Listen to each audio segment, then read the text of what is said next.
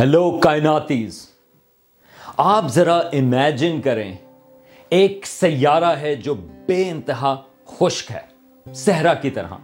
بلکہ وہ اتنا خشک ہے کہ اگر آپ کو وہاں پر باہر نکلنا ہو، تو آپ کو ایک اسپیشل سوٹ پہننا ضروری ہے، جو کہ آپ کے فلوئڈس کو پرزرو کر سکے۔ اور اس سیارے پر ایک بہت ہی، ایک ایسی قیمتی چیز ہے کہ جس کے اوپر بہت سارے لوگ لڑنے مرنے کے لیے تیار ہیں۔ وہاں پر لوکلز بھی ہیں جو اپنی وہاں کی کنڈیشنز کے اوپر انہوں نے اپنے آپ کو اڈیپٹ کر لیا ہے۔ یہ کہانی ہے، یہ جو سائنس فکشن ناول ہے ڈیون یہ اس کی جو اب ایک نئی مووی بھی بن گئی ہے اس کے اوپر۔ یہ میری، میرا خیال ہے، پسندیدہ ایک سائنس فکشن کتاب ہے۔ اور اس میں مختلف ایلیمنٹس ہیں جو کہ اس کو دلچسپ بناتے ہیں۔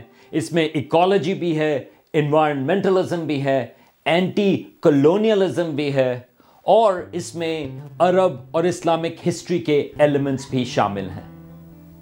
یہ ہے کائناتی گپ شپ اور میں ہوں Salman Hameed.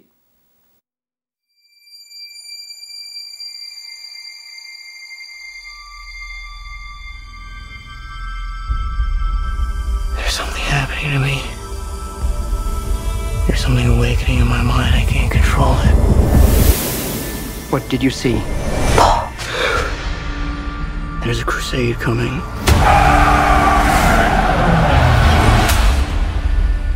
Do you often dream things that happen just as you dreamed them? Yes.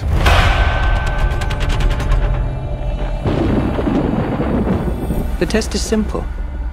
Remove your hand from the box, and you die. What's in the box? Pain.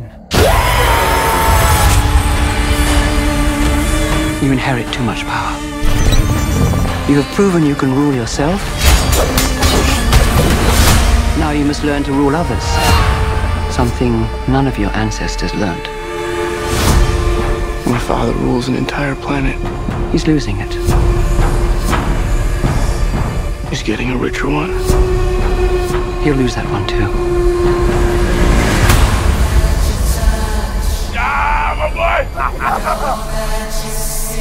Arrakis is a death trap. I'll kill him. This is an extermination. They're picking my family off one by one. Let's fight like demons. An animal caught in a trap will gnaw off its own leg to escape. What will you do? Science fiction, وہ خالی science ہی کے لیے نہیں، بلکہ جو اچھی science fiction ہوتی ہے، وہ انسانیت کو، وہ فنڈامنٹل سوالوں کو ایکسپلور کرتی ہے۔ وہ یوز کرتی ہے کہ اسپیس میں یعنی کہ آپ کسی اور جگہ کے اوپر ہوں، یا ٹائم کے سلسلے میں کہ اگر آپ مستقبل میں کہیں کسی سوسائٹی کے اندر ہوں۔ مثال کے طور پہ میری شیلی کے جو مشہور کتاب ہے فرینکنسٹائن اور میں کتاب کی بات کر رہا ہوں کیونکہ کتاب کافی اچھی ہے، زیادہ تر موویز جو ہیں، وہ اس سلسلے میں اتنی اچھی نہیں رہی وہ ایکسپلور کرتی ہے کہ انسان جو ہیں، وہ ٹیکنالوجی کے ذریعے وہ نیچر کو قابو کرنا چاہیں۔ تو اس قسم کا غرور جو ہے، اس کا کیا نقصان ہے اور اس سے ہم کیا سبق حاصل کر سکتے ہیں؟ یا سائنس فکشن فلم ہے ڈسٹرکٹ نائن، جو آج سے تقریباً دس بارہ سال پہلے آئی تھی۔ اس میں ویسے تو ایلینز ہیں جو ساؤتھ افریقہ میں ہیں، جو ایک ڈسٹرکٹ نائن کے ایریا میں ان کو لوکیٹ کیا ہوا ہے یا ان کو ریسٹرکٹ کیا ہوا ہے۔ لیکن دراصل وہ مووی جو ہے، وہ ساؤتھ افریقہ کا جو ایپارتھائڈ ریجیم تھی، جس میں وہاں پر جو بلیکس ہیں، ان کو ڈسکریمنیٹ کرتے تھے۔ وہ اس کی ایلیگوری تھی۔ یا مووی ہے one of my favourite films contact جس میں یہ ہے کہ اگر ہم کسی ایلین سولیزیشن سے ہمارا کانٹیکٹ ہو، تو کس قسم کے فلوسافیکل سوال جو ہیں، وہ اٹھ سکتے ہیں۔ اب جو سائنس فکشن ناول ہے ڈون وہ میرا خیال ہے سائنس فکشن کی ایک لحاظ سے بہترین مثال ہے۔ وہ نائنٹین سکسٹی فائیو میں پبلش ہوا تھا اور اس کے آتھر جو ہیں وہ ہیں فرینک ہربرٹ۔ اور جب وہ پبلش ہوا تو امیڈیٹلی اس کو ہیوگو ایوارڈ بھی ملا تھا، جو سائنس فکشن کے جو فینز ہیں وہ دیتے ہیں۔ اور نیبولا ایوارڈ بھی، جو کہ سائنس فکشن رائٹرز جو ہیں، وہ جس کتاب کو اہم سمجھتے ہیں، وہ اس کو دیتے ہیں۔ تو امیڈیٹلی ڈیون جو ہے، اس کو ریکگنیشن ملی تھی کہ یہ ایک اہم کتاب ہے۔ لیکن اس کی جو فلم اڈیپٹیشن ہے یا ٹی وی کے اوپر اڈیپٹیشن وہ ابھی تک زیادہ کامیاب نہیں ہوئی تھی۔ نائنٹین ایٹیز میں ایک جو ڈائریکٹر ہیں ڈیوڈ لنچ انہوں نے اس کو اڈیپٹ کیا، لیکن اس میں صحیح طرح سے اس کی اڈیپٹیشن نہیں ہوئی۔ اسی طرح سے پھر ایک ٹیلی ویژن سیریز بھی تھی جو لیٹ نائنٹین نائنٹیز میں آئی تھی۔ وہ بھی میرا خیال ہے بہت زیادہ اچھی نہیں تھی۔ لیکن اب یہ جو نئی مووی آئی ہے، وہ ڈائریکٹ کی ہے ڈنی ویلنوو نے یہ ایک فرینچ کینیڈین ڈائریکٹر ہیں، جن کو سائنس فکشن کا بھی کچھ ایکسپیرینس ہے، کیونکہ اس سے پہلے انہوں نے ایک بلیڈ رنر 2049 وہ ڈائریکٹ کی تھی، اور ارائیول جو کہ سائنس فکشن فلم ہے، اور آپ ضرور اس کو چیک آؤٹ کریں. اور وہ دونوں کتابوں کے اوپر بیسڈ ہیں، تو ایک لحاظ سے ان کو ایکسپیرینس ہے کتابوں کو موویز میں کنورٹ کرنے کے سلسلے میں. اور اگر آپ کو تھوڑا سا اور ایڈونچرس ہونا ہے۔ تو ان کی ایک اور فلم ہے جو مڈل ایسٹ سے ریلیٹڈ ہے انسانڈیز کے نام سے۔ وہ لیبنیز سول وار کے اوپر لوزلی بیسڈ ہے، جو کہ ایک سٹیج پلے کو انہوں نے اڈیپٹ کیا تھا۔ اب ڈیون جو ہے، وہ کئی ہزار سال مستقبل میں سیٹ ہے۔ اب میں آپ کو تھوڑا سا اس کا پریمس تو بتاؤں گا، لیکن آپ مطمئن رہیں میں کوئی سپوائلرز نہیں دوں گا۔ تو اتنے مستقبل میں جو کہکشاں ہے، اس کا ایک ایمپرر ہے، جس کا نام ہے پادشاہ ایمپرر شدام دا ففتھ اب جیسا کہ آپ آلریڈی نام سے دیکھ سکتے ہیں کہ پادشاہ جو ہے، وہ بادشاہ کے نام کے کافی قریب ہے۔ اب اور کچھ فیملیز ہیں جو فیوڈل قسم کی فیملیز ہیں۔ جو بھی وہاں پر مختلف جگہوں کو رول کرتی ہیں۔ تو یہ جو مین ایمپرر ہے، اس نے ایک سیارہ، اراکس جس کا نام ہے، وہ اس نے ایک فیملی ہے اٹریڈیز اس کو ہاؤس آف اٹریڈیز کہتے ہیں۔ اس نے اس کو یہ سیارہ دے دیا کہ آپ اس کو کنٹرول کریں۔ اب اس فیملی کا ایک رائیول فیملی ہے ہارکوننس تو یہ جو اٹریڈیز ہیں وہ ہارکوننس کو ریپلیس کریں گے اس سیارے کے رولر کے لحاظ سے۔ اب اراکس جو ہے، وہ ایک صحرا جیسا سیارہ ہے۔ لیکن اس کی جو واقعی جو اہمیت ہے، وہ اس چیز سے کہ وہاں پر ایک چیز پائی جاتی ہے، ملانج، یا اس کو کہتے ہیں سپائس۔ اور یہ جو سپائس ہے، وہ بے انتہا قیمتی ہے۔ کیونکہ اس کی وجہ سے یہ جو انٹرسٹیلر ٹریول ہے، وہ بھی پاسبل ہو سکتا ہے۔ اب وہاں پر لوکلز ہیں، جن کا نام ہے فریمنز جو وہاں پر اڈیپٹ کرتے ہیں، تو یہ جو دوسری فیملیز ان کو رول کرتی ہیں، وہ پتہ کرنے کی کوشش کرتی ہیں کہ کس طرح سے وہ اس سپائس کو حاصل کریں۔ کیونکہ اراکس کے اوپر بہت بڑے سارے وارمز بھی ہیں سینڈ وارمز اور ان کو ان کے ساتھ بھی احتیاط کرنی پڑتی ہے۔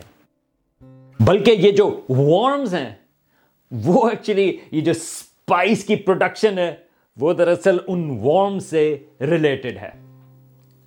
تو پہلے تو میں ذرا ایک سمپل سا ایک یہ بتا دوں کہ یہ جو مووی ہے، وہ کافی اچھی ہے۔ اس میں جو فلو ہے، وہ کافی سموتھ ہے۔ اور اگر آپ نے ناول نہیں بھی پڑھا تو بھی آپ اس کو کافی آسانی سے فالو کر سکتے ہیں۔ بلکہ یہ جو کہانی ہے مووی میں، وہ کتاب کو کافی ریلیٹیولی کلوزلی اس کو وہ فالو کرتی ہے۔ اور اس میں جو اوور آل مختلف قسم کے ایک سائنس فکشن میں ایک ورلڈ بلڈنگ ہوتی ہے، آپ کو وہ کافی اچھی طرح سے انٹروڈیوس کرتی ہے کہ اراکس کس قسم کی جگہ ہے۔ اس میں میں ایک اور چیز نوٹ کر دوں کہ اس کا جو میوزک ہے جو موسیقی ہے بیک گراؤنڈ وہ کافی انٹرسٹنگ ہے کیونکہ جو اس کا کمپوزر ہے، اس نے مختلف قسم کے ساؤنڈز کو مکس کیا۔ وہ ایسا ساؤنڈ پروڈیوس کرنا چاہتا تھا کہ جو لوگوں نے نہ سنا ہو۔ تو اس میں سنتھسائزرز بھی ہیں، اس میں ساؤتھ ایشین بانسری جو ہے فلوٹ وہ بھی ہے۔ اس میں ڈسٹورٹڈ گٹارز ہیں۔ اور اس نے جو، یہ جو صحرا کی ہوائیں ہوتی ہیں، اس نے اس کو بھی اس میں شامل کیا ہے۔ تو پہلی بات تو میں یہ کہوں گا کہ پلیز پلیز پلیز آپ اس مووی کو جا کر دیکھیں اور بڑے اسکرین کے اوپر اگر آپ کو موقع ملے تو کسی تھیٹر میں جا کے دیکھیں، کیونکہ یہ ایک امرسو ایکسپیرئنس ہے۔ لیکن یہاں پر میں اس کے دو ایسپیکٹس پر فوکس کرنا چاہتا ہوں۔ ایک تو ایکالوجی ہے اور ایک اس کا اینٹی کلونیل میسج اب فرینک ہربرٹ جو ہیں، وہ ایک جرنلسٹ ہے اور نائنٹین ففٹی نائن میں انہوں نے امریکہ میں جو اسٹیٹ ہے اوریگن وہاں کے سلسلے میں انہوں نے ایک آرٹیکل لکھا تھا۔ وہ اس چیز کے اوپر تھا کہ وہاں پر ایک ایفرٹ تھی کہ ریت جو ہے، کوسٹل، کوسٹ کے پاس، سمندر کے قریب، وہ کافی تیزی سے وہ موو کرتی تھی اور وہاں پر اگر کوئی سیٹلمنٹ ہو، تو وہ اس کو، وہ دفن کر دیتی تھی۔ تو ایک انجینئرنگ پروجیکٹ وہاں پر آیا کہ کس طرح سے کس قسم کے وہاں پر پودے لگائیں، خاص طور سے مختلف قسم کی جو گراسز ہیں، جو اس یہ جو ڈیونز ہیں وہاں پر، یہ ریت کی اس کو وہ کس طرح سے روک سکیں۔ تو اس سلسلے میں انہوں نے آرٹیکل بھی لکھا تھا اور وہ ایک لحاظ سے یہ جو ان کا سائنس فکشن ناول ہے، وہ اس کی ایک جینیسس بنا۔ لیکن ناول جو ہے وہ کچھ سالوں کے بعد آیا نائنٹین سکسٹیز میں، تو اس وقت انوائرمنٹل موومنٹ بھی شروع ہونا شروع ہو گئی تھی۔ لوگوں کو یہ خیال آنا شروع ہوا تھا کہ کلائمیٹ چینج جو ہے وہ کافی مشکل پیدا کر سکتا ہے اور وہ کلائمیٹ چینج کے جو رسپانسبل ہیں وہ بھی انسانوں کی ایکٹیویٹی ہے۔ تو 1965 میں جب انہوں نے یہ ناول لکھا، تو یہ جو ڈیون کا جو یہ پلانٹ ہے اراکس اس میں یہ ایکالوجی کی چیزیں جو ہیں وہ ساتھ میں شامل آ گئیں، بلکہ ایک انوائرمنٹلسٹ جو ہے وہ اس میں ایک میجر کیریکٹر ہے کہ وہاں پر ہم کس طرح سے اگر ہم اس کو چینج کریں تو اس کا کیا امپیکٹ ہو سکتا ہے۔ تو میں خالی ایک مینشن کروں گا کہ یہ جو فرینک ہربرٹ، ان کا جو ناول میں آئیڈیا تھا، وہ ایک لحاظ سے ایک تھیوری ہے، جس کو کہتے ہیں گایا تھیوری جو ویسے تو نائنٹین سیونٹیز میں پرپوز ہوئی تھی، جیمز لو لاک ہیں اور ایک لن مارگولس، ان کے، انہوں نے کمبائن انہوں نے یہ آئیڈیا دے دیا تھا کہ یہ جو زمین ہے، اس پہ یہ جو زندگی ہے لیونگ آرگنزمس اور جو زمین ہے وہ انٹریکٹ کرتی ہے آرگینک اور ان آرگینک اس لحاظ سے کہ ایک طرح سے پوری زمین جو ہے وہ ایک آرگنزم کی طرح ایکٹ کرتی ہے۔ مطلب یہ کہ اگر آپ اس کو کچھ جگہوں پر نقصان پہنچتا ہے تو وہ اس کو کمپنسیٹ کرتی ہے دوسری جگہ کے اوپر۔ ایک لحاظ سے یہ جو اریکس کی ایکالوجی ہے، وہ بھی اس گایا تھیوری کا جو فاؤنڈیشن ہے، یہ اس کے اوپر بیسڈ ہے۔ ایون دو ناول جو ہے وہ گایا تھیوری سے کچھ عرصہ پہلے آیا تھا۔ اب یہ میں کلیریفائی کر دوں کہ گایا ہیپوتھسس جو ہے وہ کانٹروورشل ہے۔ تمام سائنسدان جو ہیں وہ اس سے اگری نہیں کرتے. لیس وہ ایک انٹرسٹنگ چیز ہے جس کے اوپر سائنس میں بحث ہو رہی ہے. اور اب اس میں میں ایک اور چیز بھی دے دوں کہ یہ جو فرینک گربرٹ تھے وہ امریکہ کے نارتھ ویسٹ میں تھے، جہاں پر سمندر میں ویلز جو ہیں وہ کافی پائی جاتی ہیں. تو غالباً یہ جو کانسیپٹ تھا بڑے سارے وارمز کا اراکس کے اوپر، وہ غالباً ان ویلز کے سلسلے میں انسپائر ہو کے آیا ہو. لیکن ایک بڑا میسج جو کتاب میں بھی ہے اور مووی میں بھی، وہ اس کی اینٹی کلونیلزم میسج ہے۔ وہ اس لحاظ سے ہے کہ ایون اگر اس میں ایک فیملی جو ہے وہ دوسری فیملی سے تھوڑی بہتر ہے، لیکن اوور آل یہ دونوں فیملیز جو ہیں وہ لوکلز کو ایکسپلوئٹ کر رہی ہیں وہاں کے ایک لحاظ سے نیچرل ریسورسز کے لیے۔ اب جو اریکس کا کانٹیکسٹ ہے، اس میں لگتا یہ ہے کہ فرینک ہربرٹ جو ہیں، وہ لارنس آف اریبیا کا کیریکٹر، اس سے وہ متاثر تھے۔ اب لارنس آف اریبیا جو ہے وہ ہسٹوریکل فیکٹر تھے۔ عرب میں جنہوں نے مختلف عرب جو وہاں پر ٹرائبز ہیں، انہوں نے ان کو یونائٹ کیا تھا آٹمن امپائر کے خلاف ورلڈ وار ون کے بعد۔ لیکن لارنس آف اریبیا کا جو زیادہ مشہوری ہوئی وہ 1962 کی فلم تھی جو ڈیوڈ لین نے ڈائریکٹ کی تھی۔ اگر آپ نے وہ مووی نہیں دیکھی، تو آپ پلیز اس کو ضرور چیک کریں۔ وہ لمبی ہے، لیکن ایپسلوٹلی ورتھ ہے تو ایک لحاظ سے جو جس طرح سے سٹوری ڈیولپ ہوتی ہے ڈیون میں، وہ کافی لارنس آف عریبیا کو ایک لحاظ سے وہ فالو کرتی ہے۔ بلکہ یہ جو ڈیون مووی ہے، وہ جارڈن کے اسی صحرا میں فلم کی گئی، جس میں جو 1962 کی لارنس آف عریبیا فلم کی گئی تھی۔ بلکہ 1940s اور 50s میں بہت سارے ملکوں نے آزادیاں حاصل کی، جس میں ساؤتھ ایشیا بھی شامل ہے۔ جب ہم نے برٹش جو ہیں، ان کو وہاں سے بر صغیر سے وہاں سے نکالا۔ تو فرینک ہربرٹ اس سے متاثر تھے اور خاص طور پہ یہ جو الجیرین وار آف انڈیپینڈنس تھی فرانس کے خلاف فرانس جو ہے اس کی کافی بروٹل آکوپیشن تھی، ایک سو تیس سال تک الجیریا کی۔ تو فرینک ہربرٹ اس کو اس کافی فالو کرتے تھے، بلکہ یہ جو الجیرین فریڈم فائٹرز تھے، جب وہ واپس الجیریا آئے، الجیریا کی آزادی کے بعد، تو بہت سارے لوگ جو ہیں وہ نعرے لگا رہے تھے، جو یہ کہہ رہے تھے، یا حیا شہدا۔ اور جس کا جو ترجمہ ہے ایک لحاظ سے اس عربی کا، وہ یہ ہے کہ لانگ لیو مارٹرز اور ایگزیکٹلی یہی فریز جو ہے، وہ فرینک ہربرٹ نے استعمال کیا ڈیون، جو ناول میں ہے۔ اور وہ میرا خیال ہے کہ وہ جب مووی اس کے قریب پہنچے گی تو وہ اس کا بھی وہ یہی اس طرح سے استعمال ہوگا۔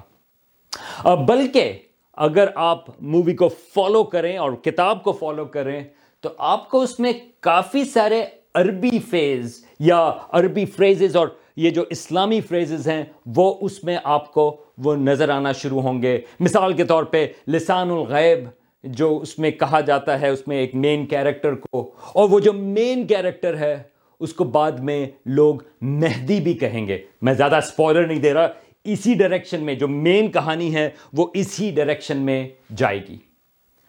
بلکہ جو کچھ لوگوں کو اعتراض ہے، ایک لحاظ سے مووی کے سلسلے میں، کتاب کے سلسلے میں نہیں، مگر مووی کے سلسلے میں، وہ یہ ہے کہ کچھ عربی یہ جو اس میں اسلامک کانٹیکس تھی، وہ کافی حد تک کم کر دی گئی کافی حد تک اس کو ڈائلیوٹ کر دیا گیا وائڈر آڈینس کے لیے۔ میرا بھی یہی خیال ہے کہ یہ ایک مسٹیک تھی۔ میرا خیال ہے کہ جو ڈیون، جو کتاب ہے، اس میں ایک کہانی ہے کہ کیوں یہ اسلامک کانٹیکس اس میں موجود ہیں، کیونکہ یہ جو صحرا کے لوگ ہیں فریمن جو کہ اگین نارتھ افریقہ کے جو ٹرائبل لوگ ہیں، یہ نام ان کو دیا جاتا ہے۔ تو خیال یہ ہے، جو ناول میں جس طرح سے فرینک ہربرٹ نے بتایا کہ یہ وہ لوگ تھے جو بہت پہلے مسلمان تھے اور وہ زمین سے کئی ہزار ہزار ہزار سال پہلے جو ہیں، وہ زمین کے چھوڑ کے نکلے اور اب وہ اراکس پر موجود ہیں۔ تو مجھے امید ہے کہ آپ لوگوں کو اس سلسلے میں انٹرسٹ ڈیولپ ہو گیا ہوگا، نہ صرف اس مووی کو دیکھنے کا، بلکہ اس کتاب کو پڑھنے کا۔ اور اب یہ کتاب جو ہے، وہ ایک گرافک ناول کی فارم میں بھی ہے ایٹ لیسٹ اس کا جو پہلا پارٹ ہے۔ اور یہ مووی بھی، یہ پہلا پارٹ ہے۔ اب اس کا سیکول جو ہے، وہ کمیشن ہو گیا ہے۔ تو اس کی اچھا ہوگا کہ اس کے جو پارٹ ٹو ہے، وہ اس کہانی کو لے کر وہ آگے چلے گا۔ اب ایک چیز میں کہنا چاہوں گا جانے سے پہلے، اور وہ یہ ہے کہ آپ کو اگر آپ مووی دیکھیں یا کتاب پڑھیں، تو آپ کو اس میں زیادہ کمپیوٹرز یا آرٹیفیشل انٹیلیجنس نظر نہیں آئے گی۔ جو کہ انیوژل ہے کہ تم فار فیوچر کی بات کر رہے ہیں، تو کمپیوٹرز کیوں نہیں ہیں؟ تو اس کا تعلق بھی اگین کتاب میں ذکر ہے کہ ایک وقت آیا تھا جس کو بٹلیرین جہاد کا نام دیا گیا، کہ اس وقت انسان جو ہیں وہ کمپیوٹرز کے خلاف اٹھ کھڑے ہوئے کیونکہ کمپیوٹرز جو ہیں، انہوں نے انسانوں کو ایک لحاظ سے قابو کرنا شروع کر دیا تھا۔ تو یہ جو بٹلیرین جہاں تھا، اور یہ جو سیمیول بٹلر کا نام ہے، اس نے ایک ایٹین سکسٹیز میں، نائنٹین سینچری میں، اس نے اس قسم کا ناول لکھا تھا کہ ایک ایسے تھا بلکہ کہ کمپیوٹرز کے سلسلے میں آرٹیفیشل انٹیلیجنس کے سلسلے میں ہمیں ذرا خیال رکھنا چاہیے۔ تو فرینک ہربرٹ نے یہ نائنٹین سینچری کا کانسیپٹ لیا کہ بٹلیرین جہاد، جس میں انسانوں نے ان کمپیوٹرز کو، اس آرٹیفیشل انٹیلیجنس کو تقریب بین کر دیا۔ پہلے بات تو یہ کہ وہ جنگ جیتے اور پھر اس کو تک بالکل بین کر دیا گیا۔ تو اب اس کی جگہ انسانوں نے جو ہے اپنی سائکک ایبلٹیز جو ہے، اس کو انہوں نے زیادہ ترقی دی ہے۔ اور یہ جو سپائس ہے، جو اراکس پر پایا جاتا ہے، وہ سپائس جو ہے وہ بھی اس قسم کی سائیکک ایکٹیویٹیز کو وہ بینیفٹ کرتا ہے انکلوڈنگ انٹرسٹیلر ٹریول پلیز آپ اس مووی کو جا کر ایک بڑے اسکرین کے اوپر دیکھیں اور اریکس میں اپنے آپ کو امرس کر لیں۔